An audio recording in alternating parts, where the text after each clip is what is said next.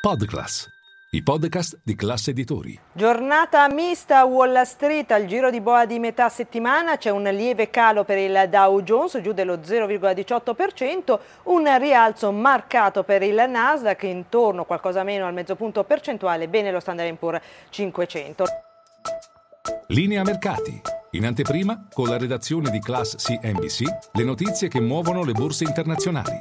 L'attenzione degli operatori tutta puntata sulle parole di Jerome Powell nella sua seconda giornata di audizione in commissione alla Camera americana. Qualcuno ha voluto leggere delle notazioni un po' più da colomba nelle parole di Jerome Powell, soprattutto nel momento in cui ha detto che non ha ancora stabilito l'ammontare del rialzo dei tassi nella riunione del 21-22 di questo mese di marzo e soprattutto che non c'è una strada predefinita per quanto riguarda il rialzo dei tassi. Una cosa è certa, i rendimenti rendimenti, soprattutto dei titoli a breve a 6 e a ben due anni, hanno rivisto massimi che non si registravano dal 2001 e dal 2006. Sul fronte azionario male Tesla dopo che Berenberg ha rivisto al ribasso il rating sulla società di auto, bene invece Occidental Petroleum dopo che la Berkshire Hathaway di Warren Buffett ha rivisto al rialzo la sua già corposa partecipazione. Buone notizie sul fronte del Beige Book con il rapporto sui sei distretti progetti industriali americani che ha evidenziato un solido andamento delle attività economiche negli Stati Uniti e per quanto riguarda il mercato del lavoro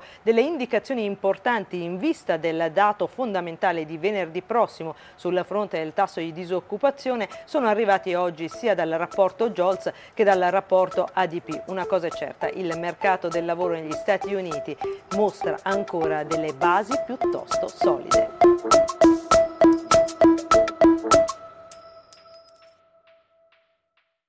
Ciao, scusa se mi intrometto nel tuo ascolto di linea mercati. Sono Francesco del team digital di Classe Editori. Volevo dirti che se vuoi essere sempre informato sull'andamento delle borse e sulle notizie che muovono i mercati, non solo in cuffia, ma anche al lavoro, se vuoi investire senza sbagliare e se vuoi offrire alla tua azienda e ai tuoi consulenti gli strumenti migliori, per te che ascolti i nostri podcast c'è un'offerta speciale con il meglio delle news e delle analisi di Milano Finanza, The Wall Street Journal e Barrons.